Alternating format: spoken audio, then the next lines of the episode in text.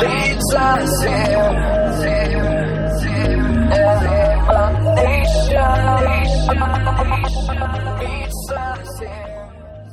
So, if you're visiting with us today, or if uh, you're here but you don't pay attention, uh, we've been going through Advent the past few weeks. Um, after all that, who knows what's going to happen today, okay? Some of you are really excited and some of you are really nervous, and I'm just a little bit of both, perhaps. So, we've been going through Advent, and this whole series has been called Collision. And so, last week we took a break. And actually, real quick, while we're here, kind of parked here for a second, I just want to say one more time thank you to Beth Beeler and Zach Beeler and all of the team and all of the kids that worked so hard on that last week to put it together. Can we give them a hand again, please?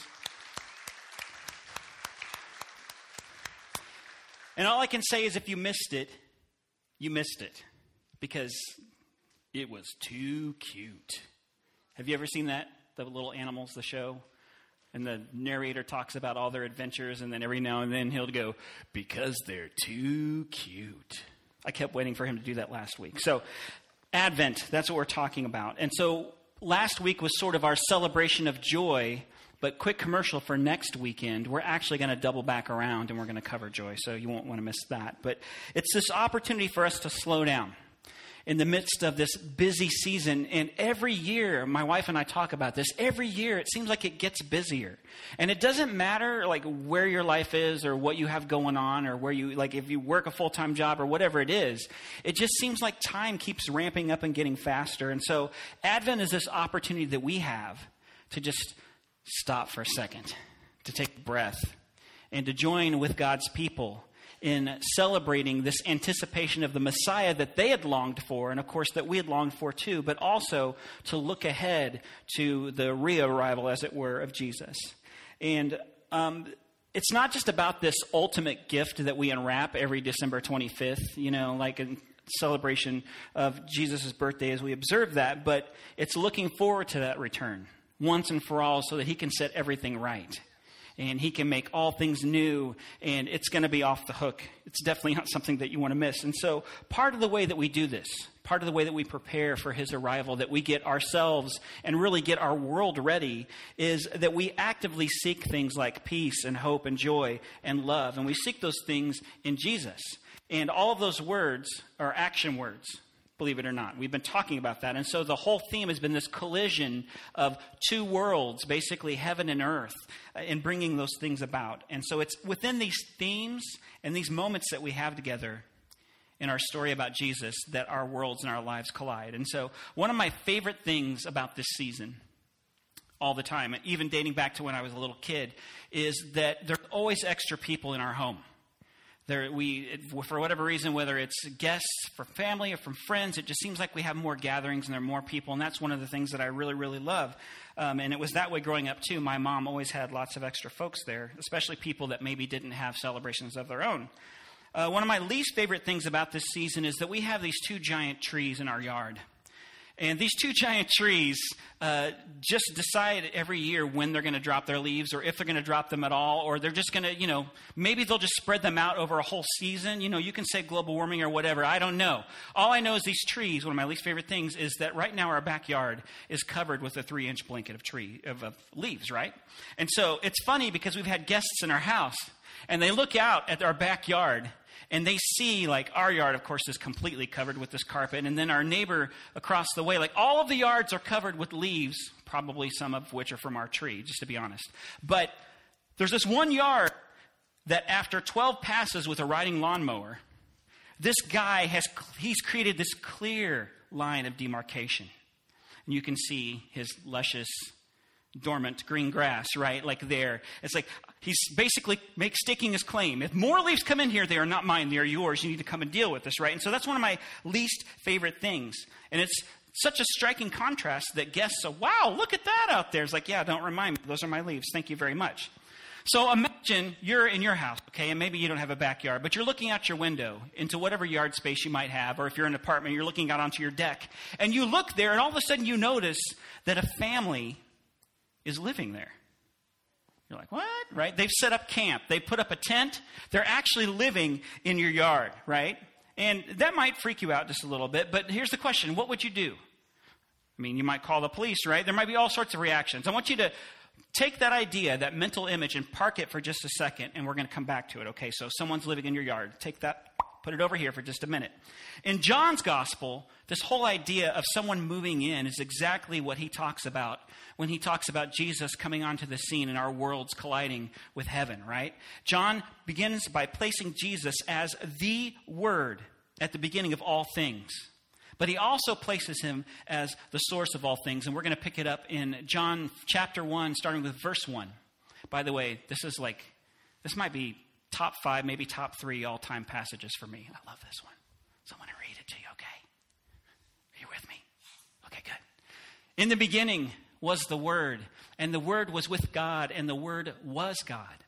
He was in the beginning with God. All things were made through him, and without him was not anything made that was made. I love that. I want to stop here and just contemplate what we just read.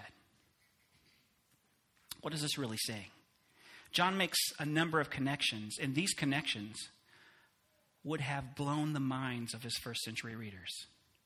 Now, we may be a little removed from that. We've heard a lot of things, and so maybe it's not as dazzling to us. But he's saying some things here that are very important. He's saying that Jesus is the Word, that Jesus is actually the Torah, God as revealed through His Word. This was the thing that God's people held in highest regard. He's also saying that Christ has always been there with God, that He is an uncreated being, like He's just been. He's always been right there with God. He's eternal. And then he goes on to say, and this is one of my favorite parts, that Jesus is the ultimate agent of creation, right? That with all the things that we know, all of life that's in existence, from the biggest to the smallest, from universes down to below cell level and atomic things, man, he made it all, and he knows how it all works, and it was all made through him and by him. This is John's grand introduction into the story of our Messiah. This is where he starts, and I love it. Last week we talked about this almost cosmological idea, right? I compared it to the things that we might see in movies. You know, movies, we go to them, and someone remarked earlier that uh, it's, we're not dazzled as much as we used to be. Like, the story had better be good because we're not just distracted by all the shiny objects anymore. I mean, yeah, the animation may be really good, but if the story is lame, it's not a good movie, right? It's not going to get good ratings. And let me just say that, the, that not only the graphics in this story are phenomenal, but the story itself I mean, this is the story that every other story is based on, right? Good, triumphing over evil. This is the best. This is awesome. And so you have light overcoming darkness, heaven meeting earth, and then God colliding with man. And so John gives us this glimpse of an eternal Jesus arriving as light in our dark world. And then something incredible happens. And we go to verse 14 for that. And the Word became flesh and dwelt among us and we have seen his glory, glory as of the only Son from the Father, full of grace and truth. So when John states that the Word became flesh, it's important for us to take a minute here and digest the significance of what this would have meant to the people who are hearing it for the first time, because it should mean the same thing to us. When we look back at this earthly ministry of Jesus, especially where we are now in history. And I kind of alluded to this earlier. It's like we have all these people, we have theologians and scholars and all these super wise priests and pastors and teachers and people down through the ages for thousands of years that have basically been helping us to create perspective. So when we read these things, they may not be that surprising to us or that dazzling. We're, we, we are not like maybe caught up in awe or wonder in the way that we should be. But in the first century, these statements, guys, would have been huge. Wigs would have like risen above ladies' heads in church and spun around when they heard this kind of stuff, okay? They were like, What? What did you just say? Really? This has especially been true to the Jewish people. Again, the Torah is God's word, the most sacred and revered part of their faith. It's God's revelation of himself to humanity. And now all of a sudden, our author John is saying that God is going even further by revealing himself in the form of this man who embodies his very word made flesh. Maybe that's just cool to me, but that's pretty cool, okay? But John uses something here, and this is what I want to go back to. It's like he uses this really interesting word picture, this word choice to describe the supernatural act. And the Greek word that's used for dwelt among us is the same word in Greek that would be used when you're saying that you're going to set up a tent. So he dwelt among us, or he set up a tent among us, you might say. So this verse is basically saying that God became this human person who set up a tent in our backyard and then moved in. There he is, hanging out in our backyard. Now, the magnitude of this statement may be lost on us, but God's people who have been waiting for thousands of years for Messiah to come, this, this would have gotten their attention.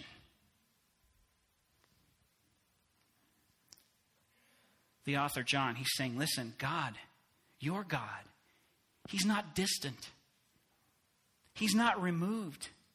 Your God is here and he's involved. So think about it this way. Remember that idea I had you park over here? Pick it back up, okay? The tent in the backyard, you look out there. So you see these people, and if you don't know them, you call the police probably. Or you might go out there and have a chat with them or whatever. But have you ever had someone else live with you in your house? Maybe someone from your family or maybe another family. I know most of you are great people, so you probably have. And let's say you look out your leaf covered backyard and there's this family, and you're like, oh, okay, if it's someone you don't know, you feel threatened. But if it's somebody you do know, you take them in. And there's a big difference. And you know if you've lived with someone. And if you're married, you've lived with someone, right? So you get it. There's a big difference between knowing someone or knowing of someone and living with someone. Am I right? I've heard some of your, your stories in the first year of your marriages, and let's just say lots of prayer went into that, and I'm really glad that you, you made it. It's awesome. I'm just kidding. Come on, guys, lighten up. Seriously. So, living with someone is a whole other thing than just knowing about or knowing someone. So, it takes everything to this like extra gear, extra two gears of intimacy than just being friends with somebody. So it's likely, like, there are good parts of it, right? You'll share meals around your table, which is wonderful and it's awesome. And then there are other parts that maybe aren't so great, like you're going to share your bathroom with this family too, right? And maybe you only have one bathroom. That's tough. What this really means is that if they really came and they moved into your life and moved into your home, they would be there with you in some way, shape, or form at all times. Like they would be there. They would be hanging out. Like you might be your normal everyday stuff where you're going to do things your certain way. You have to change the way that you do those things because there they are, right? There's these people. And, and they're living in your life. Your two worlds would collide your lives would intertwine. Your life wouldn't just be your life anymore. In fact, it would be your lives together because they would be mixed up and they would be sort of just all jumbled together. This is exactly what John wants us to understand about what's going on here with Jesus showing up, arriving on the scene. He's trying to express, when he states that the Word became flesh and it moved into our neighborhood, what he wants us to know is like, listen, this is exactly what it's like to live with someone, to have them make their home in your heart and in your life. This is exactly what Jesus did when he collided with our world and he became human. He made his home with us. You may know about someone, like you might read a history book and, oh, I know all about this person's history. I know what age they were when they did this. I know all their goals. I know all their achievements. But if that person made a home with you, you would know a whole lot more than just that stuff. You wouldn't just know about them, you would know them. And I bet they'd know you too. Not the band, you. They might know you too if they're famous. I have no idea. But the point is this it's a transaction, right? You don't just get to know more about them as individuals, but they get to know more about you as a person as well. And this is exactly what God desired for us, guys, when He sent His Son. And He wants that for us. Even today, He wants that for us. God does not want us to merely know about Him. He wants us to truly know Him. He wants us to know how much He cares about us. He wants us to know how much He loved us. And if you've looked around this world much lately, it's something that we need to be reminded of quite often. And here's the thing about love we can't talk about Jesus without talking about love. Like, you cannot separate those two things. If someone starts to talk about Jesus to you and love's not involved, they're not talking about the same person that Scripture's talking about, okay? So let's look at John, actually, First John, and we're going to be in chapter 4, verse 9. And he says, In this, the love of God was made manifest. And what that word means is that love was made real, or it was brought to life, or it was uh, brought into reality, or it was made authentic. And so, in this, the love of God was made real among us, that God sent his only Son into the world so that we might live through him. This, guys, is a cosmic, supernatural event. God's love was made tangible, it was made real for us so that we would not miss it because we'd gotten really good at missing it over time. Jesus is not only the Word made flesh, but He's also love made real. And so, love moved into our backyard to live with us. He did this so that His life would be intertwined with ours. He didn't want this, right? Two things separated. He wanted this. He didn't want us to just know of him, he wanted us to know him, and he wants to know us. So that we would share our lives with him, so that we could see him close up and really get to know him for who he is, and also so that he could define love for us. And we've talked about this before, but the word love in the English language, it's kind of a mess, okay? It, it's sort of, it's just, you know, I, we, our kids took us the other night to this place, and I loved the tacos there, okay? And then in the next like sentence, I might say that I love my wife. But let me tell you, those two things are not the same type of love, okay? And if you're thinking that they are for you, we need to talk after the service, okay? Because that's not how it's supposed to work. So we say, I love tacos, I love television, and I love my mom, or I love my wife, or whatever it is. Those are not the same, and yet we use the same word. In English, the word love primarily is a feeling of something that happens to us. Have you ever thought about that? In English, when we use the word love, it's something that's happening to us. So, suffice to say, that is an area of deficiency in the English language. We have one word, love, that can mean any number of things. So, we'll put, I love you a lot. I love you a lot, right? I love you very, very, very much. Like we have to qualify it. We have to try and extend it, or we use emojis, and then it gets really confusing. But listen, the Bible is completely different. And so the Bible actually has a few words. And because the Bible is written, in case you didn't know, it's actually in some different languages originally. I'm going to point this out to you, and we're going to talk about it for just a second. And so there's a Hebrew word for love, and it's ahava. Say that with me ahava. And that's more than Jenny calling her child, it's actually a word, it means love. Ahava is the word for love in Hebrew. Jesus also spoke Aramaic, which is a cousin language to Hebrew, and he used the word Rachma for love. I like that one a lot. It almost sounds like it's Klingon, and one of you nerds out there is like, no, that's not in the dictionary, dude. I know Star, I know Star Trek really well. That's not a Klingon word. Listen, I don't care, okay? I'm just joking. Aramaic, Rahma, say it with me. Rahma. That needs to be a band. Somebody do that, please, okay? And then the last one is in Greek, and that's what most of our New Testament is given to us in. And the early writers who documented the story of Jesus and his disciples, they used this Greek word, agape. Say that with me, agape. And so most of us have heard that word, and we maybe have heard other Greek words for love. But here's why this word, agape, is an important usage of the word love, especially in the New Testament.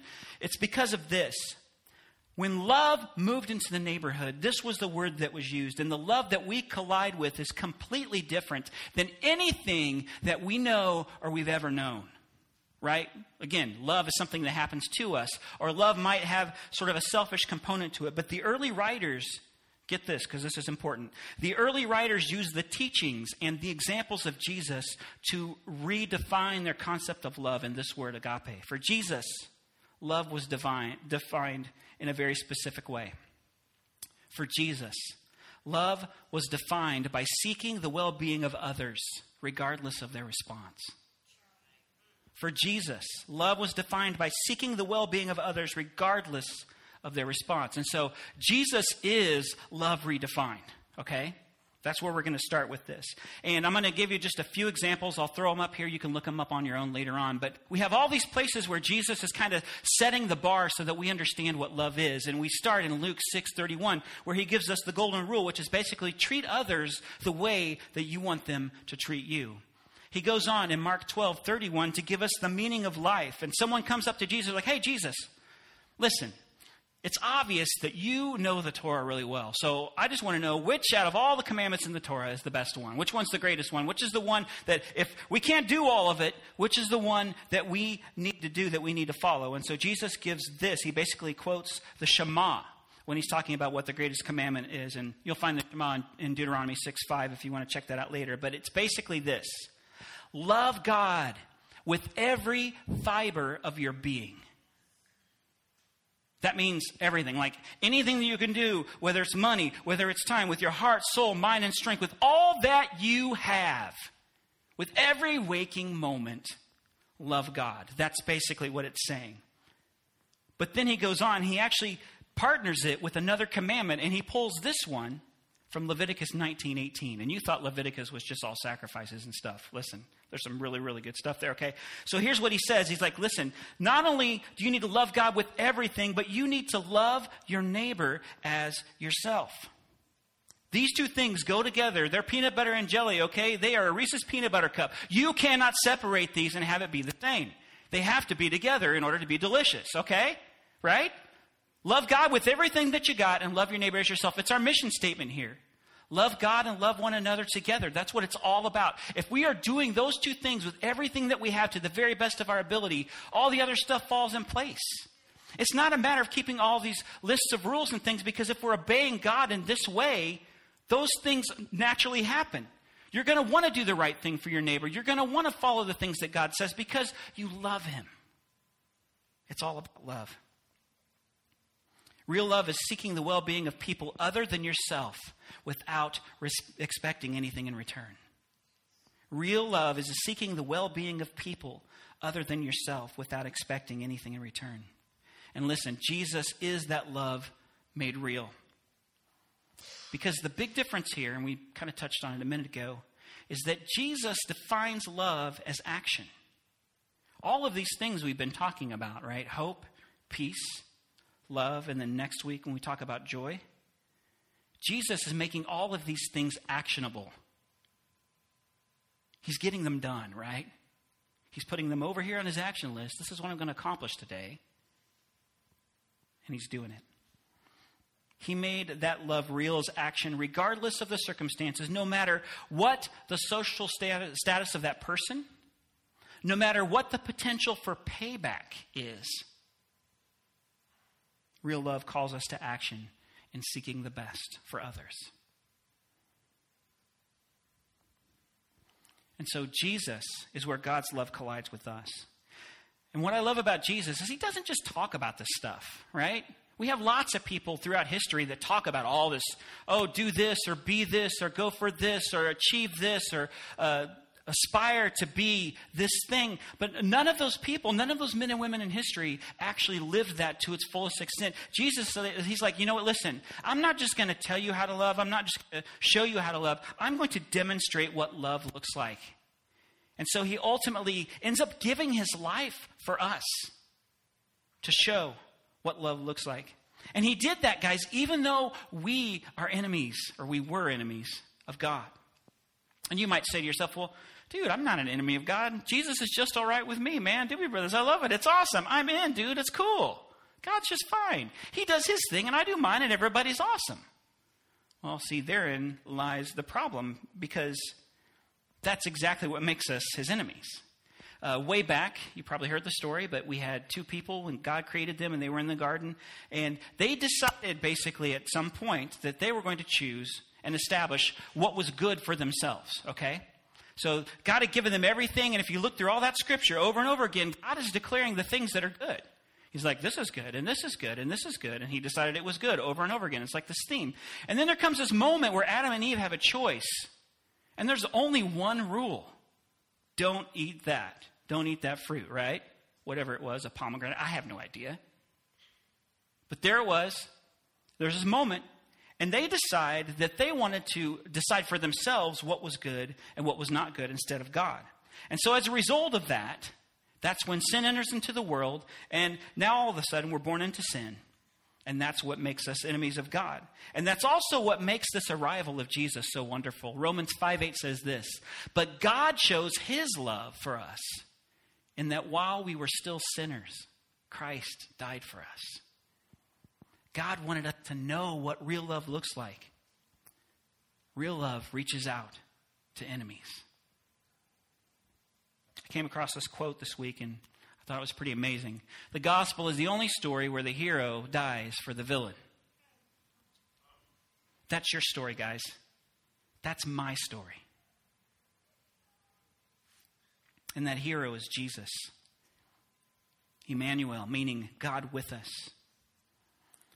That means that God's love is with us, right? That Jesus didn't just tell us, but he actually showed us once and for all. And it's a love that reaches out to embrace enemies in the true character of God. And so, for us to fully understand as human beings what that love looked like, it took Jesus moving into our backyard for us to get the point. Becoming love made real so that we could embrace it and imitate it. Let's take one more look at 1 John 4 9 together. Oops, there we go. In this, the love of God was made manifest or real among us, that God sent his only Son into the world so that we might live through him. And John goes on to say that God actually has a purpose in this, that the rescue is part of the purpose, but there's more to it than that. Verses 11 and 12. Beloved, if God so loved us, we ought to love one another.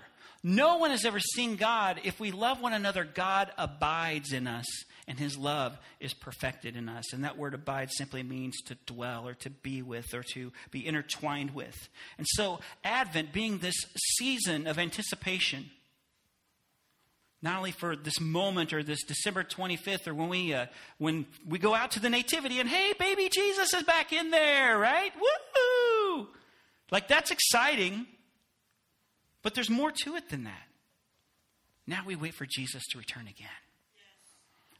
But we don't just wait. It's not passive, right? We're not just sitting here, okay, Jesus, oh, show up because, you know, I'm, uh, this is lame. Like, I have all these problems and people are really mean and I don't like to drive because people scare me on the highway and you never know if somebody's going to do something weird. And so just show up, right?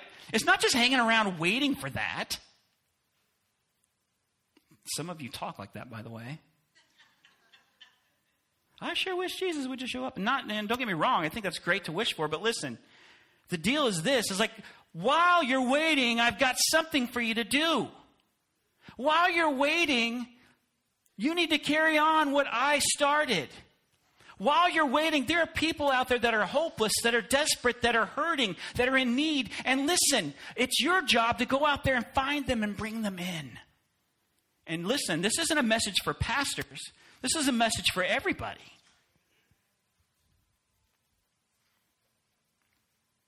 This collision with Jesus is a collision with the love of God. And the purpose is growing his love within us, right? As we abide so that we could share that with others. That's always God's purpose. Discipleship is always God's purpose. And that's just kind of a fancy word for basically teaching other people the way that Jesus lived and helping them to do it. Time and time again, God gave revelation and instruction to teach his people, teaching us how to reconnect with him, but we always ended up in the same self destructive cycle. And that's part of the reason why you don't like to read the Old Testament. God, the creator of the universe, desired that relationship and that intimacy that he had with people at the beginning. We have no idea how long Adam and Eve had it parked there in the garden before they finally sinned, right? We're not given necessarily any indication. It could have been for years. We don't know. But what we do know is that God helped them and He was there with them and He was among them and He planted a garden for them. And He was there like, oh, that's a really cool name, Llama. I like that one, Adam. That's awesome. High five. That was for you, Amanda, by the way. Llama. The creator of the universe, he wanted that intimacy that he'd had in the beginning. And so the word was made human and moved into the neighborhood to live with us. And after teaching us what that true love looked like, Jesus gave the ultimate example of that by giving up his life for our sin so that we could one day live with him and the Father eternally. Sin made us God's enemies. And here's the thing there wasn't anything we could do to solve that problem. And we tried for years and years. And maybe you've tried for years and years. But here's the thing God did what we could not do to fix what was broken. And that's not only what we have to look forward to when one day He will fix everything, but that's what it took for us to truly understand what God's love looks like, and frankly, what our love should look like. That we would help someone, that we would give whatever we needed to to show love to someone else. So, as disciples of Jesus, our Savior, the Messiah, He challenges us, guys, to empty ourselves and to surrender to Him. That's where we find that love. Would you guys bow your hearts with me? I want to take a minute and just ask you a few questions to consider. So, the first question is this Do you know of Jesus? Maybe you've heard things about him. Maybe you've heard good things about him. Maybe you've heard bad things about him. Maybe someone in your past talked a lot about Jesus, but love wasn't a part of that conversation. I'm here to tell you today that, again, Jesus is the definition of love. So, do you know Jesus? Do you know of him, or do you really know him? If you want to know him in that intimate way and have your life be intertwined with his, today can be that day that you meet him for the first time. So, the challenge is basically to surrender your life to him. Will you ask him to come and dwell in you? And it's really easy. All it takes is acknowledging and confessing the sin of your enemy status and asking Him to forgive you. And in that moment, we are instantly made friends with God. And that's when He moves into our lives and helps to direct our thoughts. And He walks with us. So if that's you today, that doesn't have to be fancy. That's something you can do right where you're sitting, and it's just a simple prayer. But maybe you're here today and you've said that prayer, you've made that friendship. So, my question for you is Does God's love abide or live with you? Is His love making a difference in your life? Is God changing your perspective on how you love and treat others? Not just the people that are easy to love in your life. What about the people you disagree with? How about the people who can't do anything for you in return? Does your life demonstrate the enemy embracing love of Jesus? And for those of us in this room who are Christians or followers of Jesus, John was one of the disciples who walked with Jesus. And in this passage, he teaches us that when God's love abides in us, lives in us, it dwells in us, that the only way we can perfect it is through practice. So, how do you practice the love of Jesus? What is God moving you to practice? How is He moving you to practice His love today? I think God wants us to reconstruct our busy schedule so that we can spend more time with Him because He wants us to share our time with others for His good. I believe that God calls each of us to share the skills and talents that He's given us to help others, and everybody can do something. And I also believe that God calls each of us to sacrifice in order to meet the needs of others. Jesus said that real love is seeking the well being of people other than yourself without expecting anything in return. And so, final question for you today is where can you bring about a love collision in your life?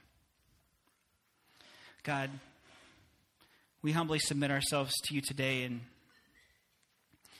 and realize that as humans, we are limited in our capacity. And we are so grateful that you not only sent your son, but you sent him to redefine love as we knew it, God.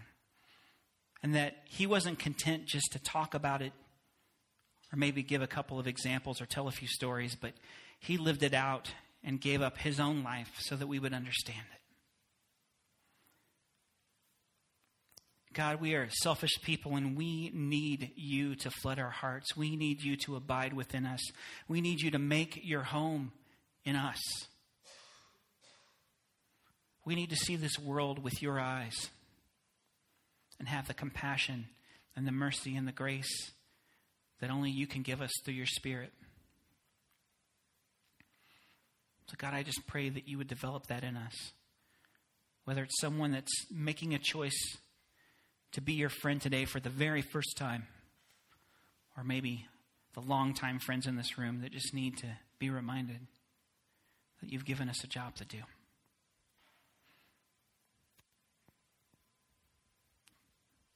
So, God, we just ask that you would help us. We need you. I pray that we would start to notice, God, ways in our own lives, people that others ignore or miss that need to know your love. Help us to be people that aren't afraid to radically alter our calendars. Help us to be people that boldly step forward and just take that first step into serving you in some way that you've gifted us to do. Help us to be people like that early church, God, that gave wherever it was needed because there were people that didn't have things.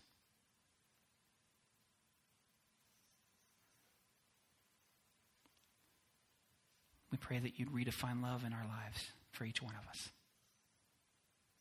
We ask all these things in your name.